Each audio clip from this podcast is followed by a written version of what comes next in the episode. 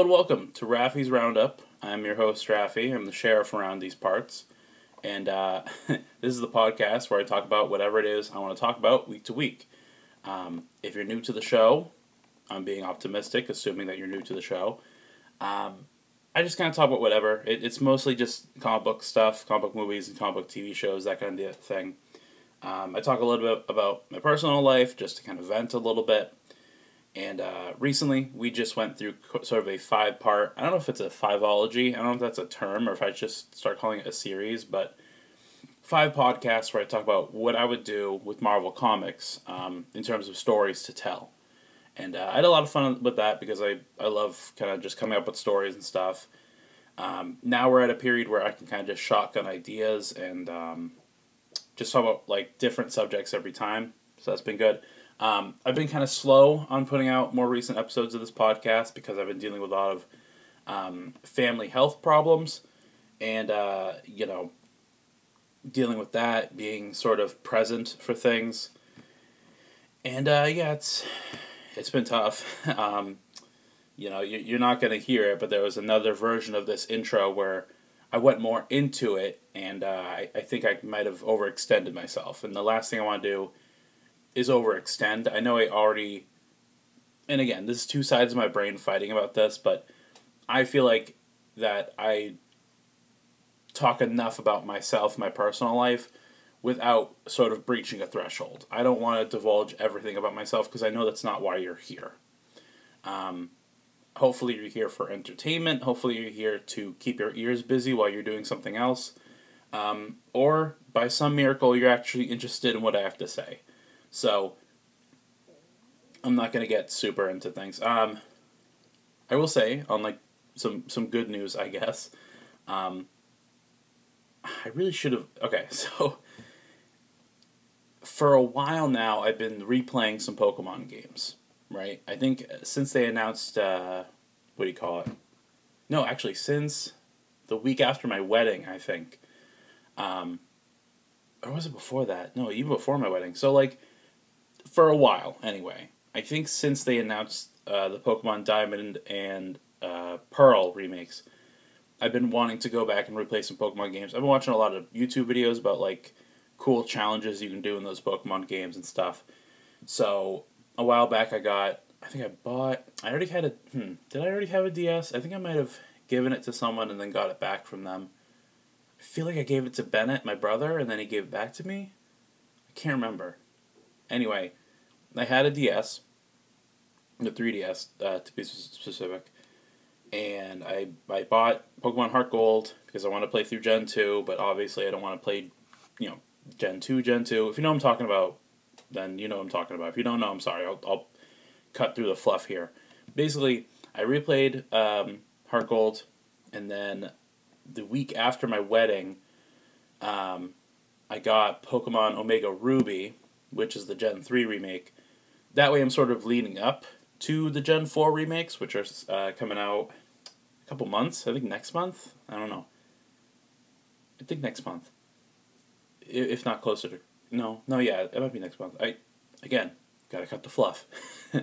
um, but I kind of finished the Gen 3 remakes a little bit early, so uh, shout out to my buddy Paul who let me borrow an emulator so I've been replaying Pokemon Fire Red, which is a remake of Gen 1. So, you know, the original Pokemon Red and Blue and stuff. Um, I've been replaying that at home here. And I've just been really nostalgic for those older Pokemon games. Um, and by older, I mean remakes of actual old games.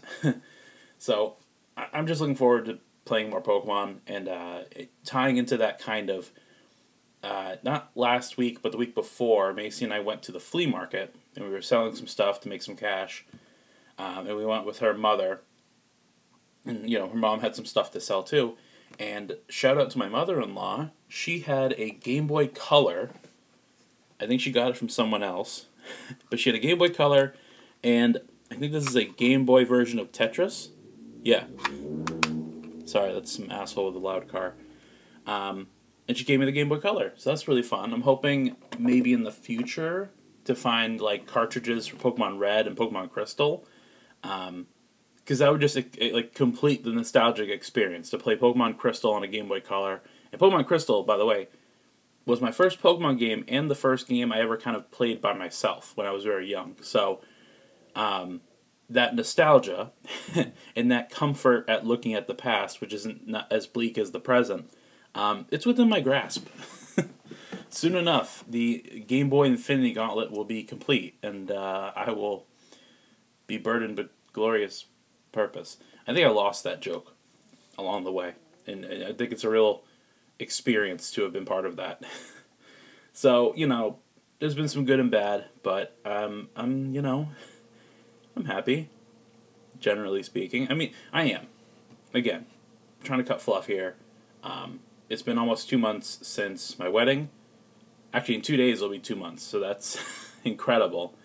Um, and I'm very fortunate, even despite you know recent stuff with with family health and stuff like that. I'm still very fortunate as a person. So today uh, we're going to talk about two main subjects. We're going to talk about Marvel's What If because as of today, which is Wednesday the eighth, um, there are five episodes, and we're going to talk about the Spider-Man films. Uh, I thought about talking about the Spider-Man trailer, but it's been a while since that came out, and I figure you know they're gonna. It's Sony. They're gonna put out another trailer eventually. Um, I think No Way Home comes out in December, so yeah, there's probably to be at least one more big trailer before then. Because again, it, it's Sony; they like to spoil their movies a lot, even if it's not a movie that they're doing by themselves. But whatever. Um, I don't know if, if we have time, which we definitely won't. maybe I'll talk about that No Way Home trailer.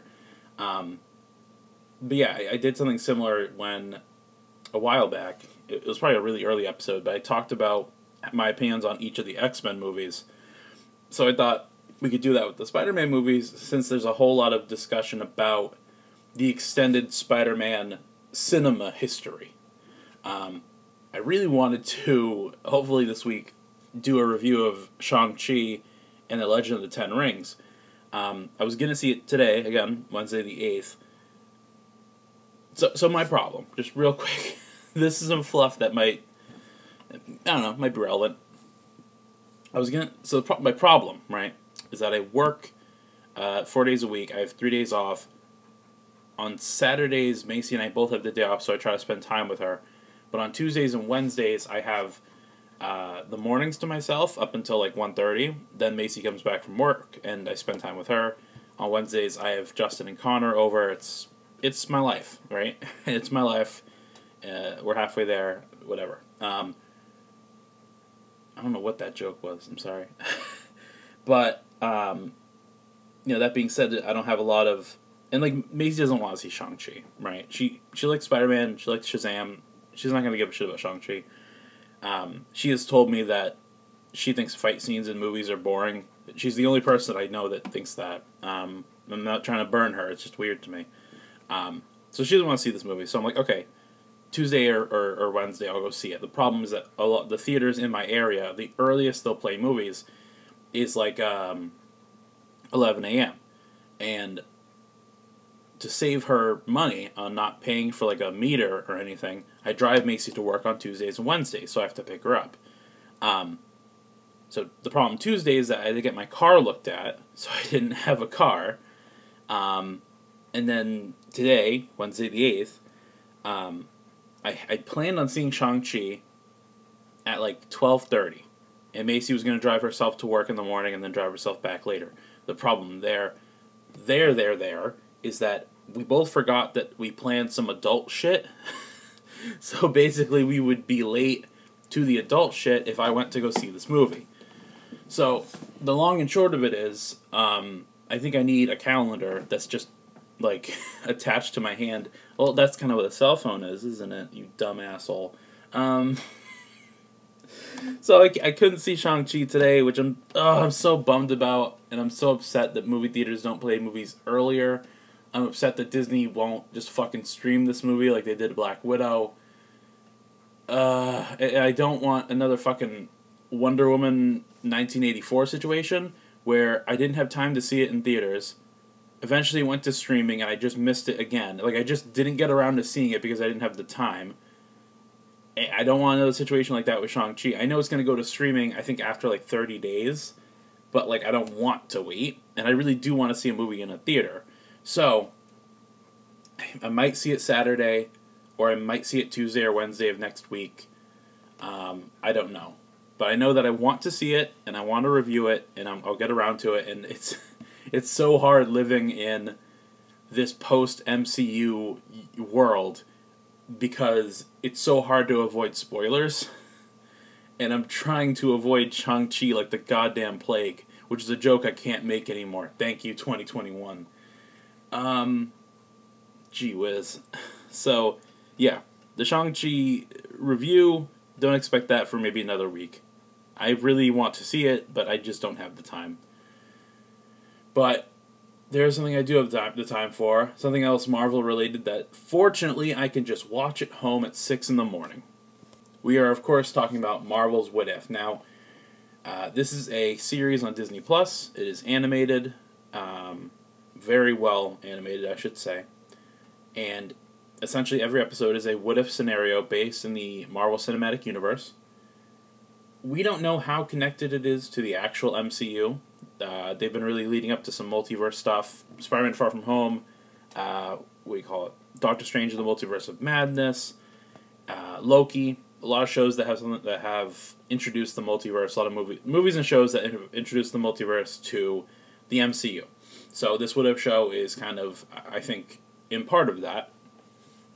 And there's been five episodes so far. It's slated to have ten episodes. So I figure what I do is I talk about half these episodes now, and then maybe after the next four or five, I'll do another one, kind of talking about each of the episodes then. And then by the time we get to the 10th episode, I can do a full review of Marvel's What If. Um, I wanted to do it this way because it's so far all the episodes are like not connected to each other. They're all like their own little stories. So, and I wanted to talk about them in that way. It's a, it's a different way of reviewing a show when every episode is in its own universe and there's no kind of carryover from episode to episode. Um, so yeah, I'm really excited to get into this. And I let me. so I know people have been, I think, hot and cold about What If because uh, I've, I've seen some people complain that because it's animated, it's childish. Um, the Hulk fucking explodes in episode three, so get over yourself.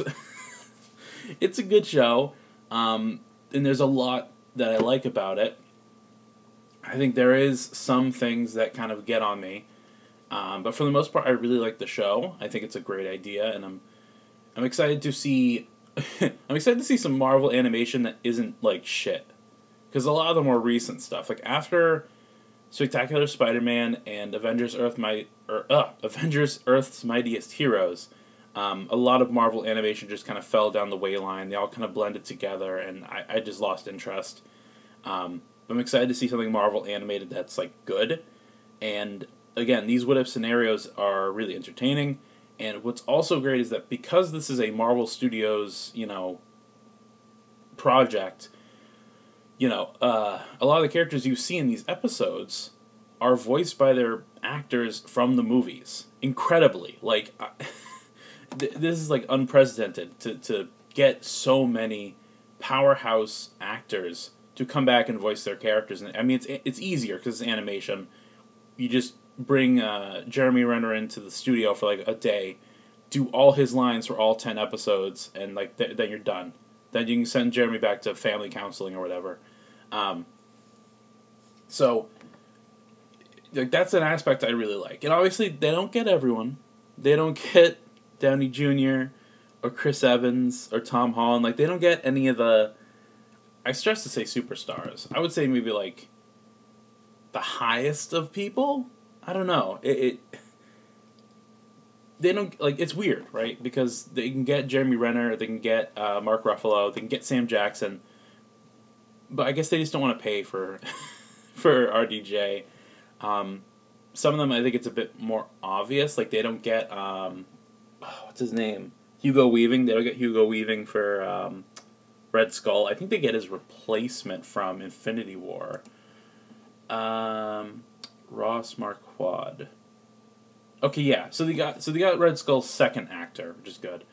Um, but I get why they can't get Hugo Weaving. I get why they can't get um, Scarlett Johansson, both for money reasons and because Disney's mad at her right now. But you know, they can get Paul Rudd. That's an achievement of some sort. But they can get they can get a lot of people. There's a lot more people voicing their characters than like than like voice actors just voicing like like for Captain America, um, for Steve Rogers, they, they couldn't get Chris Evans obviously, but they got Josh Keaton, who's voiced like Spider Man. He's voiced um, Green Lantern. He's voiced a lot of superhero characters before, and he so he knows what he's doing with these voices. Um, and I love Josh Keaton, and, and I, you can kind of tell that it's him when you listen to Steve Rogers talk in episode one. Um, what I didn't know about him until recently was that Josh Keaton's real name is Josh Wiener, so understandable. Oh, he's also uh, one of the characters in Voltron: Legendary Defender, so love that guy. Am I missing anyone else? That you know, I confuse him with Yuri Lowenthal a lot, so I think he's I think he's done more than he actually has. Um, but yeah, we can actually like talk about these episodes. Um, initial thoughts, just right off the gate. Like I, I love this show. I can't wait. I think they already greenlit season two. Um, I, I, like it a lot. I think a lot of these people that have done the voice acting though, um, you know, they, they do a good job. I think some do better than others, but I think as time goes on, and if they keep coming back to these projects, they'll get better at voicing themselves. Um, it's really cool, and obviously, uh, Marvel's What If features a lot of episodes with uh, Black Panther. So it is sort of the last Marvel thing that Chadwick Boseman did before his passing. Um, there's there's no humor to that. Um, it's just really like as in, in terms of a send off, they do a really good job with Black Panther in the first five episodes of Marvel's What If. I think he only appears in two episodes, and in both of them, um, it's spectacular. I, I, I really responded well with Black Panther in this show. Um, I'm wondering if I should just like list off the full cast so that we know who's here. But I don't. Mm, I mean, we, we might as well, right? It won't it won't take that long, right? So we get, and I think all these characters have already showed up. Um, so far, but tell you what, I'll I'll name the ones that people like know, right? So episode one is the Captain Carter episode. So obviously uh, Hayley Hayley Atwell, who's played Peggy Carter in the movies, she had her own show for a little while. She comes back. Sebastian Stan as Bucky. Uh, they get what's his name? what's I'm looking at his name. So why am I saying what's his name? They get Dominic Cooper, who played uh, Tony Stark's dad Howard in Captain America: The First Avenger. So they get him for Howard Stark. Um, I think this is in order of when they show up in the show, so that's kind of cool. I didn't notice that until I, am looking at the Wikipedia page, um, but this is done very well. but uh, let's see who else. Uh, obviously, we said Josh Keaton for Steve Rogers. They get Sam Jackson as Nick Fury again. Jeremy Renner as Hawkeye. He comes back. Um, he's not threatening his family in this one. Uh, they get Michael Rooker to do Yondu again, and oh man, Rooker Rooker does really well with voice acting. He should do more. I like I already love his voice, but like hearing him more, it helps that he doesn't talk much in the Suicide Squad before his head gets blown off. Um, yeah, he comes back. Josh Brolin comes back as Thanos. Oh my god, what if version of Thanos is so cool? I love this version of Thanos. We'll talk about that later. Uh, Kurt Russell as Ego for a, a brief cameo. Um, Karen Gillan is Nebula. She gets hair in, in this What If version. Um, da, da, da. Oh, fucking! Uh, if you've watched all of Guardians of the Galaxy Volume One, uh, you've seen the Howard the Duck cameo at the end. In the movie, he's voiced by Seth Green. So in the show, he's also voiced by Seth Green. Um, one of the guys behind Robot Chicken. He plays Chris on Family Guy. Seth Green is amazing. I love Seth Seth Green. He's um, Scotty in the Austin Powers movies. uh, he's great. Um, because it's a it's an animated show and stuff. In episode two, Howard the Duck gets like a whole like at least like two or three minutes of screen time with with Black Panther, and it's crazy to think that uh, one of the of all the people that Black Panther that that um, Chadwick Boseman's character kind of shares screen time with in What If, um, one of them is a is a duck voiced by Seth Green. I just I love that. Um, so he gets he gets a little bit of play.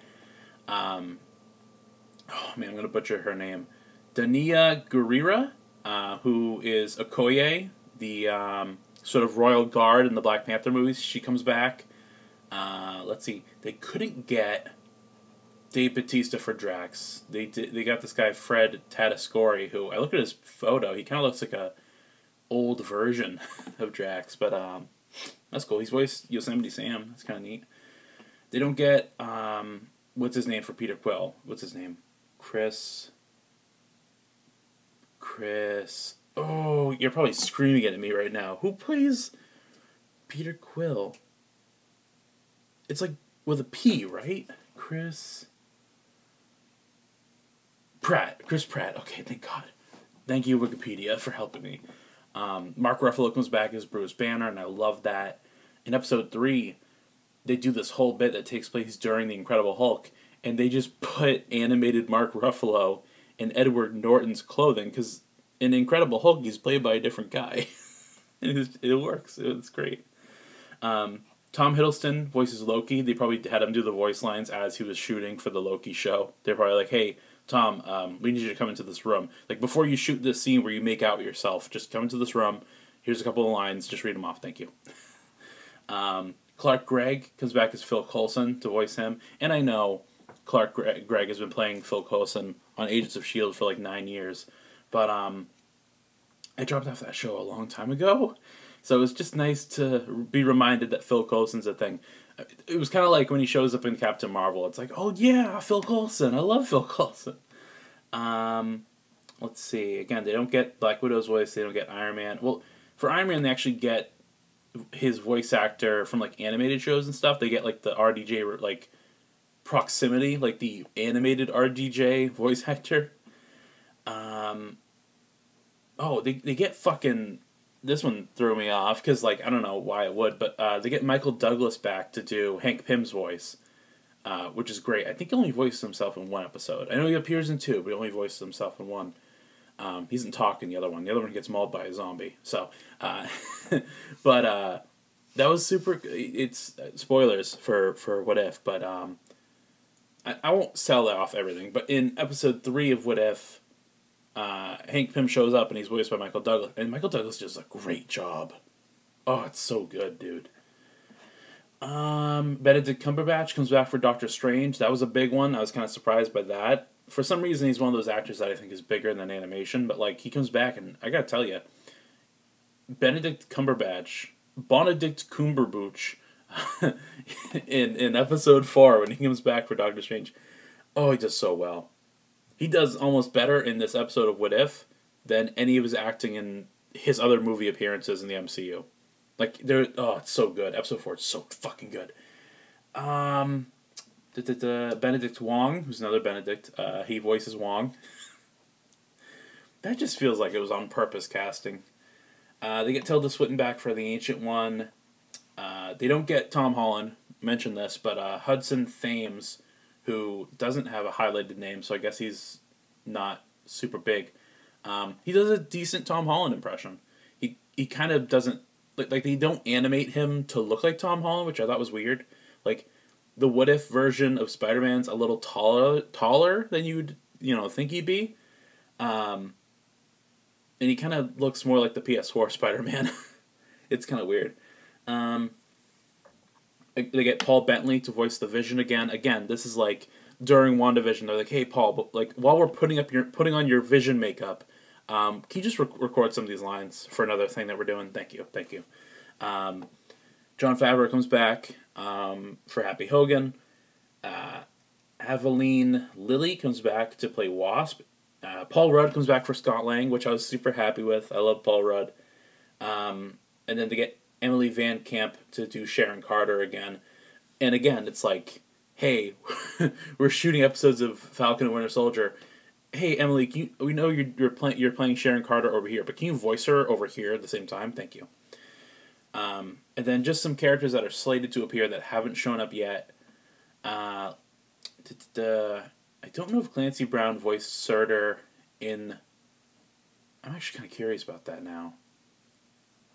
Because Surtur is going to show up, I guess, in the next episode. Because the next episode is like a, a Thor episode. I don't know if Clancy Brown voices Surtur in the Thor Ragnarok, but I'm kind of curious now. I'm on his page here. I don't think he does. I don't see it in the filmology. Uh, oh wait, voice roles? Voice roles? Yes! Okay, wow, I didn't know that. Um, so in Thor Ragnarok, the big fire demon that Thor fights towards the beginning and then the end of the movie, um, is voiced by Clancy Brown. So that's really I like that. I like Clancy Brown. He's Mr. Krabs. Get that out of your head. So he'll come back for Surtur. Oh, and I imagine Surtur's gonna actually like have full like more because I think he talks in Thor Ragnarok, but it's not about him. So um, hopefully, I don't know. It'll just be nice to hear Clancy Brown doing voices. Um, Don Cheadle as James Rhodes. He's coming back. Kat Dennings as Darcy Lewis. Again, pulled her off of uh, the WandaVision set. Um, this is a big one. Jeff Goldblum is coming back for Grandmaster. That's super exciting. Um, Chris Hemsworth for Thor. That was kind of surprising too. Like they couldn't get Cap or Tony, but they got Chris Hemsworth. um, Michael B. Jordan for Eric Killmonger. Again, super awesome. I love Michael B. Jordan. Uh, Natalie Portman is going to come back for Jane Foster. That's not that surprising because she's doing Thor 4, Love and Thunder. Um, Andy Serkis is going to play Klaue again, which is cool. Cobie Smulders come back for Maria Hill. Obvious again has been there. Taika Waititi is going to do Korg, the Rock Alien Man again. So, yeah, the takeaway here is that there, like, there's only a few stragglers, and they kind of make sense. But for the most part, everyone else in this show is voiced by their actual voice actor, voice not voice, their actual actor from these live action movies, which is just unprecedented. Imagine if this is a shitty comparison, but imagine if after because they did the Kung Fu Panda movie, and then Nickelodeon had a Kung Fu Panda TV show, but it obviously wasn't Jack Black voicing the character in every episode. Imagine if they did though. Again, not a great comparison. Um, so that's the voice cast. That's a fucking big. I mean, they're all they're all credited as guests, which makes sense, because um, not all these characters appear in every episode. I guess. Hold on. You know who I forgot to mention, who's super important to this show, who I totally missed. Because like on the wiki, if you look at this, it says cast and characters. There's one starring role, one reoccurring, which is Chadwick Boseman, and then everyone else is a guest. um, but it stars uh, Jeffrey Wright. Do I even know him from anything? I'm sure he's in something totally obvious. He's gonna be playing Commissioner Gordon in Matt Reeves' Batman movie, so get the hell out of here, J.K. Simmons. He's in uh, Casino Royale, Hunger Games, No Time to Die. He's in one of those Bond movies, huh? So I guess I know. No, I don't know him. I will know him. I do know him now, because he voices the Watcher, which is awesome. I love the Watcher. I've cosplayed as the Watcher in my youth. Um, and he's sort of the narrator of the show, and he does a great job. And sometimes he even appears like in the background. Other times he interacts. He only interacts with one character, but uh, it's still super cool when he does it. So, again, I want to get into these episodes. I'll try not to spoil them too bad because these are more recent things, and I don't know. Uh, people weren't people aren't as sold on watching this as they are the live action stuff, so I don't want to spoil anything for anyone who's interested in the show, right? So episode one is the Captain Carter episode. Um, it's your pilot episode. It of all the episodes, it matches its movie the closest. Oh, excuse me. Basically, what if Peggy Carter became Captain Carter? Is sort of a slight variation on Captain America: The First Avenger. And I think it was smart of them to have their first episode be this because again, it's so close to the the original movie. Um, the premise is so kind of of course like it's not like a far reach to be like yeah what if peggy carter got the super soldier serum instead of steve rogers? What would happen? Um, there's enough unique stuff for peggy to deal with that steve wouldn't have to deal with so that's you know that makes it a bit more interesting. Um, and then the other thing too is like it's like chronologically it's like the earliest which I, I mean it, it doesn't do anything for the rest of the show because again the episodes are separate. But um, I just like that the first episode is kind of the earliest Marvel movie, like in terms of like the date when it takes place in the universe. So that's cool. And the uh, the really good. Um, they kind of make it like like the, you could tell this episode was like the one that they wanted to do first, or at least put out first, because the fight scene animation is incredible. They do stuff that they can't necessarily do in the live action movies, which is to say, there's a scene where Peggy Carter is jumping from fighter plane to fighter plane in the air, taking out soldiers, and it's incredible. Um, and like you know, they kind of rush through some stuff. Like like Peggy Carter kind of gets the suit and her own shield pretty quickly. Um, they do what's nice too is that they use everyone that they have. Like they use Bucky, they use Howard Stark. Um, Steve Rogers gets to get his own Iron Man armor called like the Hydra Stomper, which is incredible. Um, they end up getting the Tesseract back earlier because Captain Carter is much more persistent about getting things done. So they get the Tesseract back, the the what is it, Cosmic Cube. They get that back sooner, and so Red Skull has to resort to like using the using the chunk of wall that he found the Tesseract in.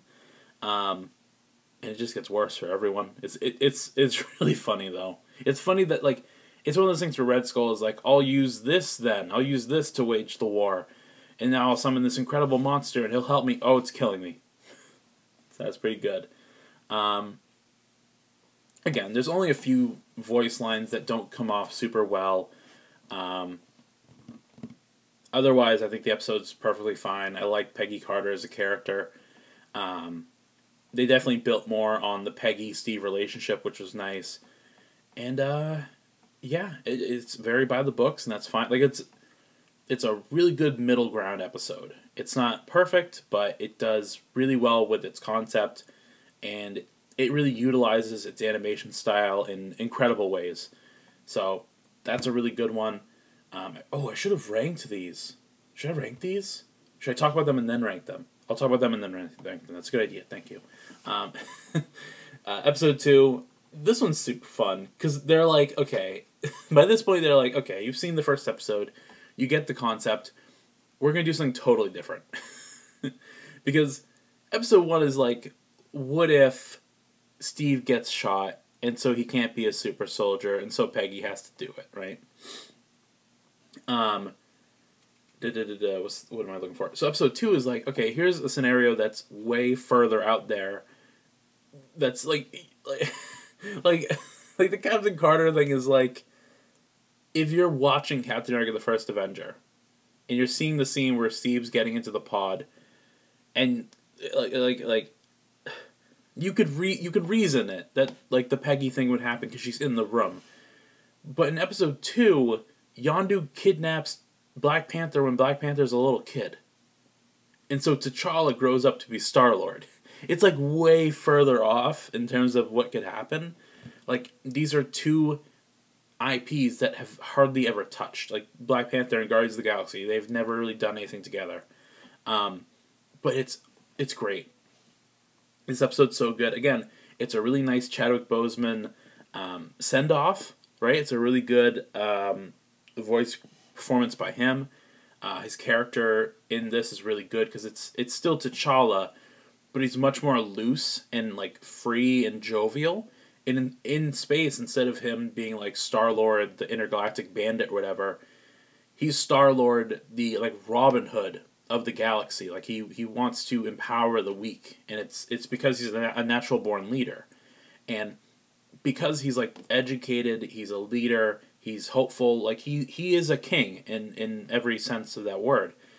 Because of that, like his relationship with Yondu is still really good. He's a member of the Ravagers including like Taserface and uh, oh, what's that guy? Kor- Korath the Pursuer, who's the guy in Guardians One who's like, state your name. I'm Star Lord. Who? That guy, the Who guy. Um, it's kind of weird that he fanboys so hard. That was a weird choice, but whatever. Um, and then this is like, oh, it's so good. This is where Howard the Duck shows up. This is where um, Beni- ooh, how do I say his name? Benicio Benicio del Toro gets to voice the collector again, but in this version, the collector's like swole. he's like really buff, and he, he's collect all these weapons from throughout. He's got like Mjolnir. He's got Hela's um, magic helmet. He's got Captain America's shield. He's got all this cool stuff, um, and he's just like a powerhouse in the galaxy and stuff. And um, Nebula shows up in this episode, and she's like a femme fatale, like James Bond esque character, and she has hair, which is like I already love Nebula, so like, I you could take or leave the hair. I wonder if it's real hair. I don't know. Actually, I don't even know if she's a robot in this one. I don't think I ever noticed that. In this universe, Nebula is not robotic at all. I'm pretty sure.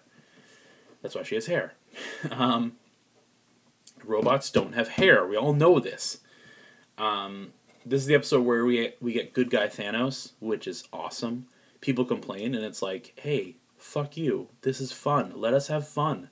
People are mad because Thanos isn't as strong in this universe because he's convinced not to go after the Infinity Stones because of a conversation that T'Challa had with him in the past. And it's like, okay, first of all, T'Challa's been this version of Black Panther has been in space for like 30 years.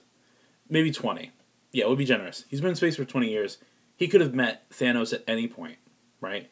He could have convinced Thanos not to do what he wanted to do a long time ago. Like, it, and Thanos isn't an idiot either. If you acknowledge that he's strong and he's a super cool villain, you have to acknowledge he's a smart guy. One of the reasons Thanos is such a compelling villain is because he believes that what he's doing is, is right. And if he believes what he's doing is for the right purpose, then clearly he cares about what the right thing is. So, of course, someone like T'Challa, who was raised right by the Wakandans, who got this sort of Robin Hood mentality and, like, awareness, I think, from Yondu. Because, like, I don't know. I feel like he probably, like, Yondu probably learned from T'Challa as much as T'Challa learned from Yondu. And their whole friendship is, like, really sweet, and I like it. And, and like, there's a, there's a, it feels unnecessary, but there's a point in this episode where Yondu lied to T'Challa, and they have kind of a falling out, and they they come back from it really fast, and people complain about that, and it's like, well, fucker, it's an episode of a show. We don't have two hours to dismantle and reconnect this relationship that never existed in the actual movies. So move on, okay? Um, but like the whole argument of T'Challa convincing Thanos just to like chill out and be cool and hang out, I love that. That's so cool. It's so cool to see a version of Thanos who's like a decent guy. And, it's just I like it. I I don't I don't care. You nerfed Thanos. Fuck off. You had so many movies where Thanos was a badass. Like and I get it. We're all we're all Thanos out, right? If Thanos shows up in the Eternals, we're all gonna freak out and be like, "No, he's dead though. We're done." I'm Thanos out too. But just as much as this is like like a cool version of Black Panther, it's a cool version of Thanos. And I doubt we're gonna see him anymore, like live action wise. Like, just ugh, let us have this. I'm sorry, I'm getting mad at people that aren't here. Um, episode three. Episode three might be like my weakest one. Maybe. Yeah, yeah. Episode three is my weakest one. Hmm, how do I? So episode three I think they call it Fury's Big Week. It's like the alternate thing, but the actual name is like "What if the world lost its mightiest heroes?" In this episode, they kind of wrap up Iron Man two, um, the first Thor movie, and the Incredible Hulk all at once. It's from Nick Fury's perspective. Um, Tony Stark is murdered, as is like Thor, as is Hawkeye, as is um, the other guy, the Hulk. like and, and Nick Fury has to figure this out with the help of uh, Black Widow and Phil Coulson. And it's a cool episode. Again, it's from Nick Fury's perspective and stuff. Um, and it's a neat murder mystery. You get to explore um, a lot of these other movies. Again, for me, the most exciting part was when they had like Black Widow investigated the college in Virginia from the Incredible Hulk, and that was a big deal to me because the Incredible Hulk is the black sheep of the MCU. it's not like a I guess made by a different studio. Other than Thunderbolt Ross, none of the actors from that movie have ever appeared. I mean, I guess uh, you could count Abomination because he's in Shang Chi. According to the trailers, I haven't seen it yet. Um, but other than Thunderbolt Ross, none of the actors from Incredible Hulk are in the MCU. Banner got recast. They put Abomination behind a locked door. Everyone forgot the leader existed, and um, did they even get? Hold on, I gotta fucking look at this now. They didn't even get Liv Tyler to come back as Betty Ross. got someone named Stephanie Penicillin. Penicillin. They got someone else. All right, that's disappointing. Um, but that was just cool to me because like they, they don't talk about the Incredible Hulk, and so to have the the, the college from the Incredible Hulk, Donald Ross and the army show up. Uh, Betty Ross is there, voiced by somebody else. Um, and like, you see Mark Ruffalo. You see like animated Mark Ruffalo in Edward Norton's clothing from that scene in The Incredible Hulk. And it's cool. it's like, like I, I kind of like wondered if they would ever do something like this where they like reshoot scenes from The Incredible Hulk with Mark Ruffalo in the place of Edward Norton, like just like Edward Norton never existed, you know, it because it's about the character Bruce Banner. Um, but I always wondered if they were going to do something like this, and, and here they are, like, hey, remember the scenes from The Incredible Hulk? Well, here they are again, but this time it's Mark Ruffalo, and not Edward Norton. Um, so I just think that's incredible. Uh, but like, the parts of the episode, like, the murder mystery is fun it's a fun premise for an episode. It's a really good way to wrap up three movies in one episode. Um, they Loki's in this one. He's used to great effect, um, and he like his reason for showing up is a bit more tangible. I think. Um, the problem with episode three, and I won't spoil the ending, like who who killed them or whatever. I mean, it, it's probably already been spoiled, but I'm not gonna divulge into it. I, I will say I think the reasoning for everyone dying is half good. Like, the beginning of the reason is good, but then like the logic that the killer kind of the I don't know. The I, I stress to say in, innocent people, but like the Avengers die not because of anything they did, but because of something Nick Fury did, and even then to get back at Nick Fury killing the Avengers, who he doesn't know yet in this universe, is kind of stupid.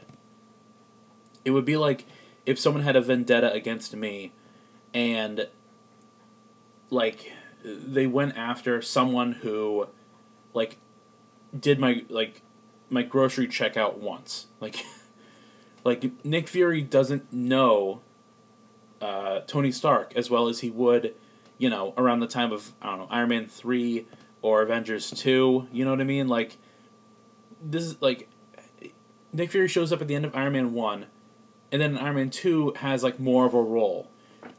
So like it doesn't have any huge emotional effect on Nick Fury, it just kind of makes his job harder. And the other thing too is that if the killer in this episode if their plan was to because the, the killer knows about the Avengers program. So like if their goal was to be like, okay, well, I'll just kill Iron Man, Hulk, and Thor. Well, I guess Thor doesn't really factor into it, but Hawkeye. if I kill off these characters that um, Nick Fury has his eye on, I made sure I said eye instead of eyes. I know he's sensitive about that. Um, he won't be able to make the Avengers program. Haha, like that, that's so stupid because it's like it's a program, right? It's like if I slash Raffi's tires, he won't be able to go pick up groceries. Haha. it's like, okay, you uh, you didn't doom my existence. I'm fine. I'll get new tires. Like that's I was thinking about this the other day, like after the episode had come like after I decided I was gonna do this recording, I was thinking about episode three and I was like, does the killer really accomplish anything by killing Iron Man? Because by that point in Iron Man two, like the episode opens with Iron Man in the donut, right? by that scene in Iron Man 2, Rhodey has already taken the, the, the other the silver Iron Man armor. War Machine practically already exists. like War Machine exists. Um, I'm sure Nick Fury could convince Sif to like leave Loki's side and like be part of the Avengers. By the like they they tease Captain Marvel in this episode. Um, what's that? That's like three people. Who else? Who else could they get reasonably? Um, hmm. Falcon kind of exists. He's at least around. And he has like the flight pack, but he's not like on the on the records, I think. Who else could they get? I guess they could get Phil Coulson, he's still around. yeah, because of this, Phil Coulson doesn't die. So yeah, Phil Coulson, he's an Avenger now. He's the new Captain America. No, wait, they tease Captain America too. So fucking Captain Marvel, Captain America, War Machine. Um, oh, who was the other guy I said? Oh, Sif. There you go. Earth's Mightiest Heroes. You have a replacement, and like Nick Fury probably knows about Wakanda. If if Loki's a big enough threat, he can just call up Black Panther. So, really, the killer in this episode doesn't achieve anything. Um, so that's a problem I have with the episode. The other big problem I have, and I've I've heard some stuff about this. So, the way they kill Hulk is, Hulk's heart is expanded from the inside and so Hulk puffs up like a marshmallow and just explodes into green goop. It's disgusting. I hate it. Um, when when it started, when the Hulk started puffing up, I was like, oh, oh no, why are they no? Because it's it's gross, but it's also like I felt like lazy to just have the Hulk explode like a big green snot bubble, and it was silly. Like like one of my like one of the complaints people have about the show is that it's childish and I'm trying to defend that and, and argue that it's actually a mature and thoughtful show. And then in episode three, the Hulk just, oh no, getting too big, oh, and then he explodes. And I, it's like, yeah, no. If if I was an outsider looking in and I only saw that scene, I'd be like, okay, this show is a joke. This is this is stupid. I hate it. You, uh, you could have still exploded his heart without making him pop like a zit. and apparently, okay, shout out to another podcast that is a million universes bigger than me. Um, the Weekly Planet broadcast. Um, it's super good. I love that podcast a lot. They got an email from an unnamed um, animator from What If, and I guess the the the the thing is that Hulk's death was supposed to be more gory. Like people are going to be covered in like actual guts and stuff. But um, the studio had to pull back on that because it was just too gory. And like, granted, people get cut in half by the time of episode five, but there's zombies in that, so they didn't want to go too hard on gore in the show. and so, instead of him exploding into actual guts, he explodes into green paste. And like again, if you can't have him explode into guts, don't have him explode at all. I probably, w- I probably still would have hated.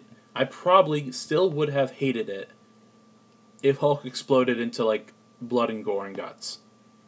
I don't know. I just think the idea of Hulk exploding like a balloon is stupid. but yeah, that's episode three. Conversely, on the other side of the spectrum, episode four is my favorite episode so far. Um, in episode four, the what if scenario is um, what if instead of getting into a car crash, Doctor Strange invited his love interest, Christine Palmer, who I'm pretty sure is voiced by her, her actual, yeah, Rachel McAdams. Uh, instead of going on this car ride alone, he brings his girlfriend, uh, Christine Palmer. The car accident still happens. He doesn't break his hands, but Christine dies. And so the reason he becomes Sorcerer Supreme is because he's trying to find a way to bring her back from the dead. But by the time of the events of Doctor Strange 1, um, ending, he's kind of told that time travel doesn't work that way and that Christine was supposed to die. And he can't go back and change it. So that's the what if scenario, and we kind of watch as he tries to do just that. He tries to use time travel to save Christine, and it's done so well. This is what I mean when I said Benedict Cumberbatch has done like the best performance of the MCU. I don't know about the entire MCU, but he's definitely this is definitely his best outing in this animated show. I think this is the episode you show people. If you have watched What If and you like it, and you know someone that just isn't doesn't want to get into it, show them episode four because it's really good. Um, I'm probably gonna end up showing Bennett this episode because Bennett doesn't want to watch What If. He thinks it's childish. Fuck you, Bennett. Um, uh, it's so good because he's he's trying to use time travel to change how things went. Like he's trying to make it so, oh, I'll take the back road. That way we won't get into that car accident. Or no, it starts with him not going around this truck. It starts with him just sitting behind it, whatever. A car still hits him from the back. then like he's like, okay, I'll just go the long way. I won't take that route at all. He still gets hit by a car. he's like, okay, what if? Uh, what if? Haha! the whole episode's full of what ifs. Um, he tries to uh, convince her not to go to the party, and so they just go get pizza. But then a guy with a gun walks into the pizza place and starts shooting everyone, so she dies that way. Um, in, in one version of it, they actually make it to the party, but while they're dancing, she has a heart attack and dies. Uh, there's one version where instead of him driving, she drives, and she still gets into the accident. Like they both get, still get into the accident. There's a version where he straight up just stands her up and doesn't show up to pick her up, and somehow the building that she lived in caught on fire, and she and she died that way. And he's in a bar hearing this on the news. No matter what he does, Christine always dies because she's supposed to die that day. Um, and it gets to a point where he he takes it to an even further level and he's like, okay, so I can't change time, so then I'll just have to resurrect her with magic. But the only way he can do that is by becoming more powerful. So, like, midway through the episode, he goes to this library and starts summoning mythical creatures to absorb their magical power. Um, at first, he tries to do it with a squid monster, which might be the same one from episode 1, which might be Shumagorath. It's a whole thing. Um, he tries to summon a squid monster. and um, what is it? He Tries to summon the squid monster, and it, it, it's too strong, and so he, he goes small and works his way up. He summons a legitimate gnome, like with a red hat and a white beard and everything, and absorbs its magic. Then he goes through all these other mythical beings, like a magic fire horse, and uh, like a, a big troll monster. Like he keeps making these circles in the ground and summoning magical monsters and then absorbing them into himself. And as he's doing this, he's sort of magically mutating his own body, and like he keeps changing form into looking like a devil man or looking like a squid man. Eventually, he does absorb that squid, by the way, don't worry, he gets there. He doesn't absorb this bug, but he does steal the bug's magical cape, so he still has a cloak of levitation. Um, it's just a bit more gothic looking.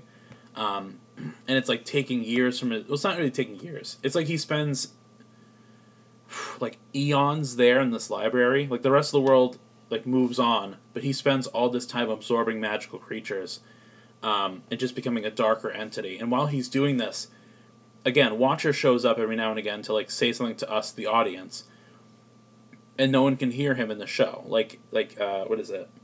I'm trying to think of an example. In episode two, I think Watcher shows up in the sky and is watching uh, T'Challa walk through like the wild the um the fields of Wakanda or whatever, like we can see him, T'Challa can't. When the Watcher talks, we can hear him, but the characters in the show can't. In this episode, episode four, when Doctor Strange is absorbing all these monsters and making himself stronger, there's a point where the Watcher says something to us, the audience, and, and uh, what is it? Doctor Strange turns around. He doesn't see the Watcher, but he, he he's like, "Is anyone there?" Like he had become powerful enough to sense the Watcher's presence just a little bit, which is the most involved the Watcher has gotten in this show so far. Um, again, I don't want to spoil things, but this Doctor Strange ends up becoming like evil and corrupted, and he has to fight and absorb a good version of himself, which they kind of do a little bit more extra time traveling for that to happen, but I don't know. It's still done really well the fight between good Doctor Strange and bad Doctor Strange is like the best fight in the show so far because it's a lot of magical beams and stuff. They blend in both CGI, like computer generated um, animation, but they also I know that's not what CGI stands for. Don't correct me. Um, but they also use traditional like uh, 2D animation, and it looks really good. The fights look really good in episode four. Um, and again, without spoiling anything, um, no, I guess I really want to spoil this. Can I spoil this? I'll spoil some of it.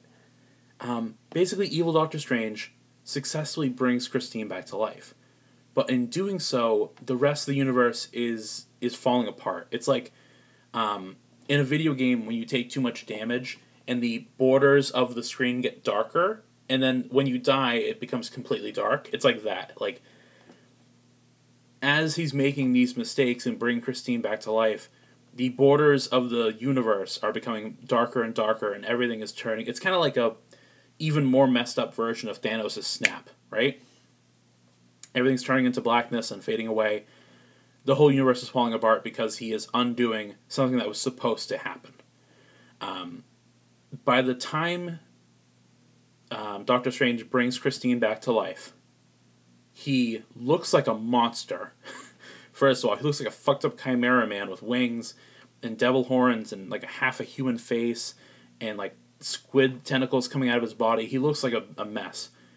And the universe around them is like completely red. Buildings are being turned into nothingness. Um, like the ground is collapsing everywhere. When he brings Christine back to life, he looks like this monster, and it, it, like she just screams, and she screams and she backs away, and she almost falls down this hole, and she's terror. It's like the whole world's falling apart, and there's a monster who's trying to get her. Like she is in hell, and last thing she remembers, she died. Like she is in hell, and she's terrified and trying to get away, and all Doctor Strange is trying to do is talk to her and hold her because he did all of this to bring her back. Um, and it's just it's it's nuts. It's it's so well done and it's so dramatic. And again, without spoiling things, by the end of the episode, Doctor Strange, the evil one, is aware of the Watcher's existence and he's begging the Watcher to help him, and the Watcher won't help him. And the universe is destroyed but the evil Doctor Strange remains like sealed away in a bubble somewhere. So don't be surprised if this character comes back. And also, like, there's theories going around that he might show up in Multiverse of Madness, which would be incredible. I would love that. Because again, if I haven't made it obvious, episode four is the best episode. it's so good. If you're gonna get into the show, I would almost watch that one first so you understand just how quality this show can be at its best. Because episode four is amazing. Um, episode five is zombies.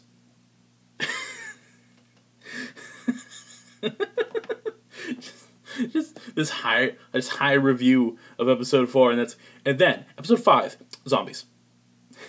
I feel like I'm in a pitch a pitch meeting, and then right after the episode's over, right next episode, get this, get this, right. One word, zombies. what do you think? What do you think? What do you think? Um, yeah, zombies. Like this. what do you What do you want? What do you? I watched this episode earlier this morning, and uh, oh man, it's like it, I don't.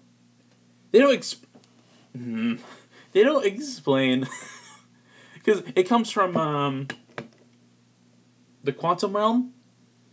It, it's kind of set during that period of Avengers: Infinity War and Ant Man and Wasp happening, and so the premise is that uh, when Hank Pym went into the quantum realm to find his wife Janet, in the quantum realm she had um, contracted what do you call it, uh, like a zombie virus. They don't explain why she got a zombie virus. What about the quantum realm gave her one? They don't say like if that just happens to everyone or, or whatever. But she has it. She gives it to Hank. Hank gives it to everyone else. The Avengers get zombified. It's a whole thing. And I gotta say, it's smart to do a zombie episode because it means you don't need to think about voice casting. You don't need Steve Rogers or Robert Downey Jr. Why did I? I like mixed up between actors and character names. You don't need Iron Man and Captain America to talk. You just need them to snarl at you and stuff. Um, but episode five is a good episode. It's a nice like zombie apocalypse episode. Um, it's got a lot of humor, so it's much more of like a um, Zombieland type of zombie scenario. Um, a lot of kind of side characters get a lot of play. Um, again, you get Sharon Carter. You get uh, the Wasp has a big part in this episode. Um, you get Kurt, who's like the uh, what's what is his nationality? European guy from the Ant Man movies. He's also the actor that plays Polka Dot Man the Suicide Squad. He gets some stuff to do in this episode. Um, do do do do do, and you get uh, you get Spider Man. You get Peter Parker, and again, it's not Tom Holland. It's a guy doing a pretty good impression of Tom Holland. his costume, his design isn't super MCU Spider Man-ish, but whatever, I can get over it. Um, an unvoiced character, the of Levitation, gets to be in this episode a lot, and that's fun. Doctor Strange's magical cape. Um, he actually, like Spider Man, ends up wearing the cape, which is really cool. Um, it's just nice to finally see Spider Man in this in this series. And uh, he doesn't wear the mask at all because we're living in a zombie apocalypse now, and identities don't matter. Um, kind of a weird choice. I feel like if you have Spider Man animation, you can really benefit from having a, a mask on him. But uh, he's in this episode and he's really good. For a while, because again, I just I just watched this episode this morning. For a while, I was thrown off that Spider Man, along with some other characters, um, have a lot of humor to them. Like like they joke around a lot. There's a part in the episode where he has like a survival guide and stuff, and at first I was a little upset with that. But midway through the episode, he kind of goes into why he's always cracking jokes at this whole zombie situation and the fact that they address it and have a reason for Peter Parker being so lighthearted and funny, um, it, it, it, works. And there's still bits where he's, um, what's the word? Vulnerable, you know? Um, again, without spoiling too much, Happy Hogan is one of the survivors in this version of the universe. Um, he has one of Iron Man's like little hand shooter gauntlet things. Um, he's in this world and he ends up getting attacked by zombies. And so peter parker is like really upset that happy got taken. Um, and like uh, like happy uh, bucky and uh, what's his name? Mark ruffalo bruce banner they all play a big part in this episode as well. Um, and it's done super well. There's also a zombie doctor strange in, in that episode and it's like oh you should be way more dangerous than you probably are the whole zombie thing is done to really like is done really well. Again, the characters that they pull in in this episode make a lot of sense. Um, I don't know if this is a spoiler. Scott Lang get okay. Scott Lang gets to be a head in a jar, and it's funny. All right. Um, they use like Vision and Scarlet Witch. I, again, I probably shouldn't spoil these bits. I'm so I'm so bad. I'm so bad with these spoilers. Um, but yeah, the zombie episode's really good. I, I like the variety and the kind of uh, it's a good mix of characters that you you'd never see these characters together. That's that's the bit I like about this. You'd never see Winter Soldier, Spider Man, Happy Hogan, and like the Russian guy from Ant Man in the same room, and and they get to do it in this, and it's and it's fun and it's cool, and this sort of zombie world is interesting. Um, the sort of home base that they have in this episode is a bunch of subway cars that Spider-Man has webbed together between two buildings um, to keep them away from the zombies on the ground. And like when they do have superpower, like they have like the Falcon and Captain America zombies. Like when they show up, it's like, oh, these are like boss level zombies because they have powers and stuff.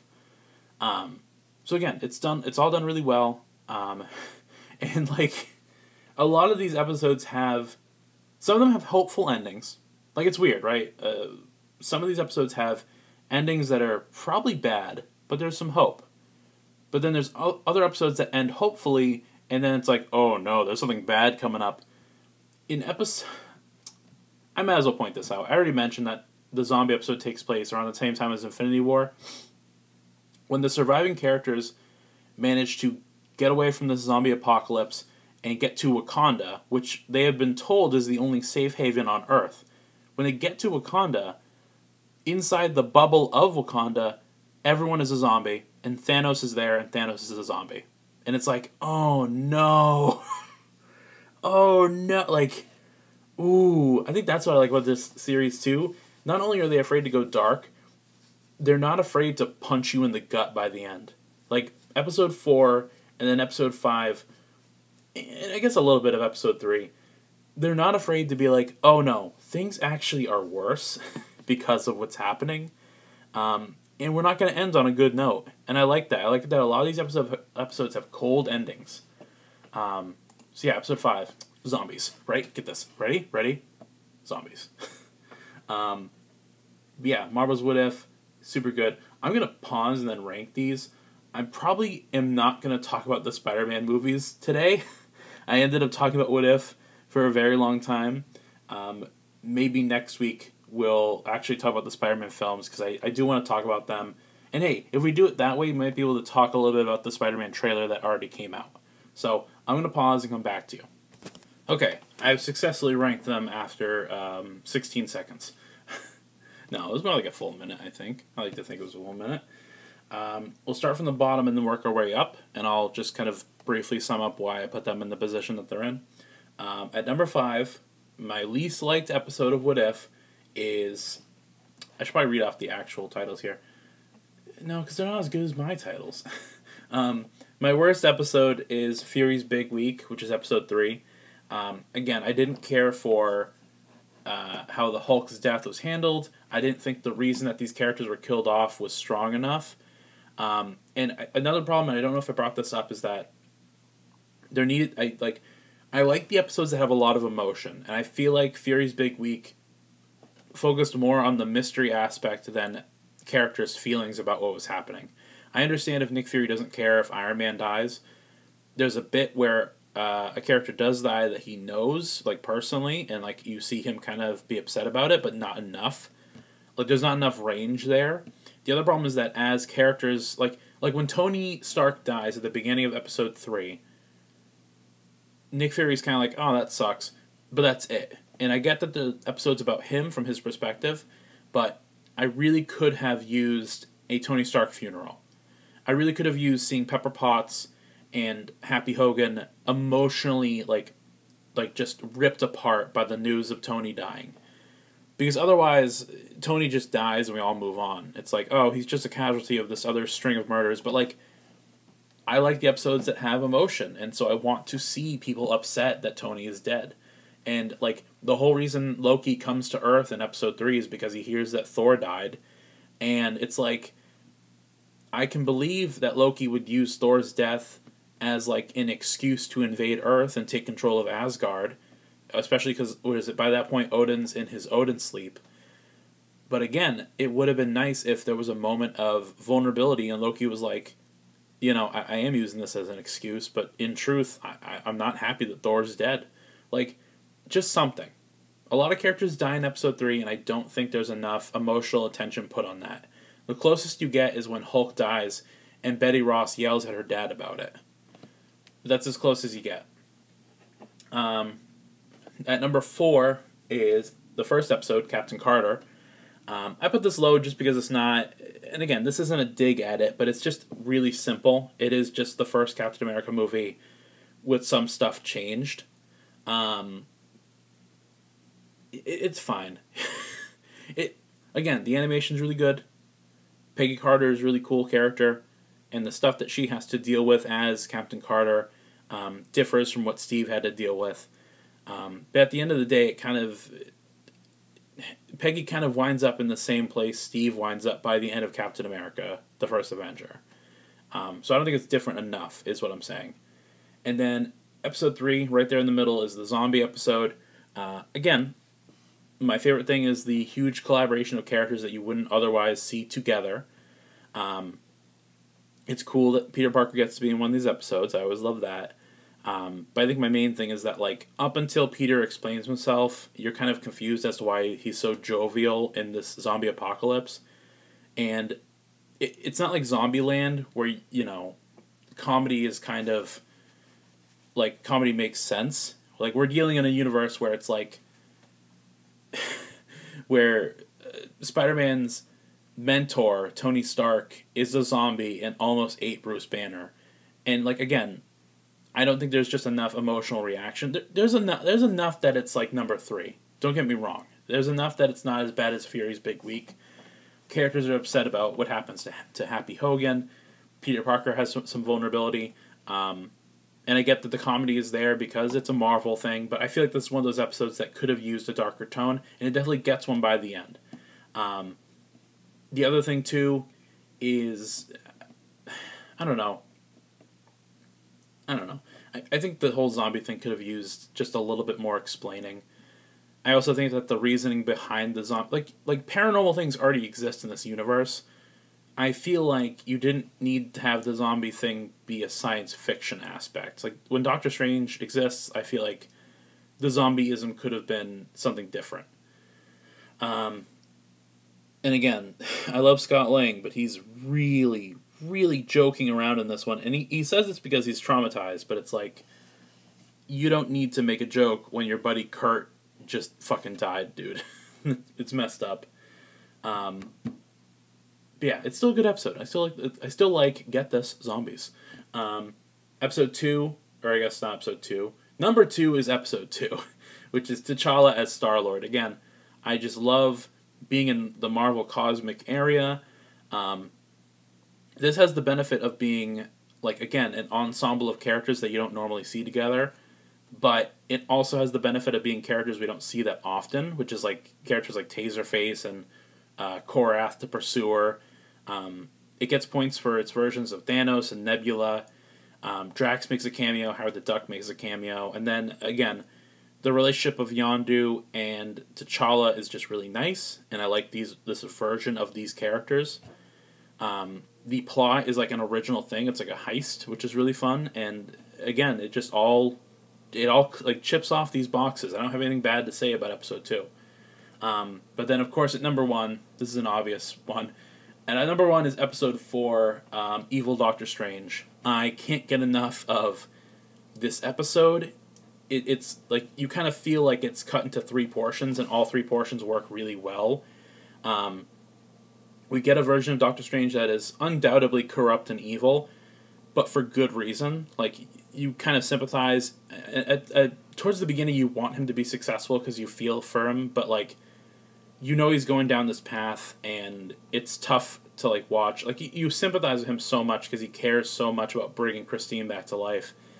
And again the performance by benedict cumberbatch while this character is pursuing anything like breaking all the rules just to bring this woman back because he feels bad is incredible. It's super heart-wrenching and i think it gets across its idea super well. If you needed to watch this show a little bit if you wanted to get into it episode four is a really good start because it's just it's so emotionally gripping and, and, emotionally gripping with a character that we barely see in the Doctor Strange movie. Christine Palmer doesn't do a lot in the first Doctor Strange movie.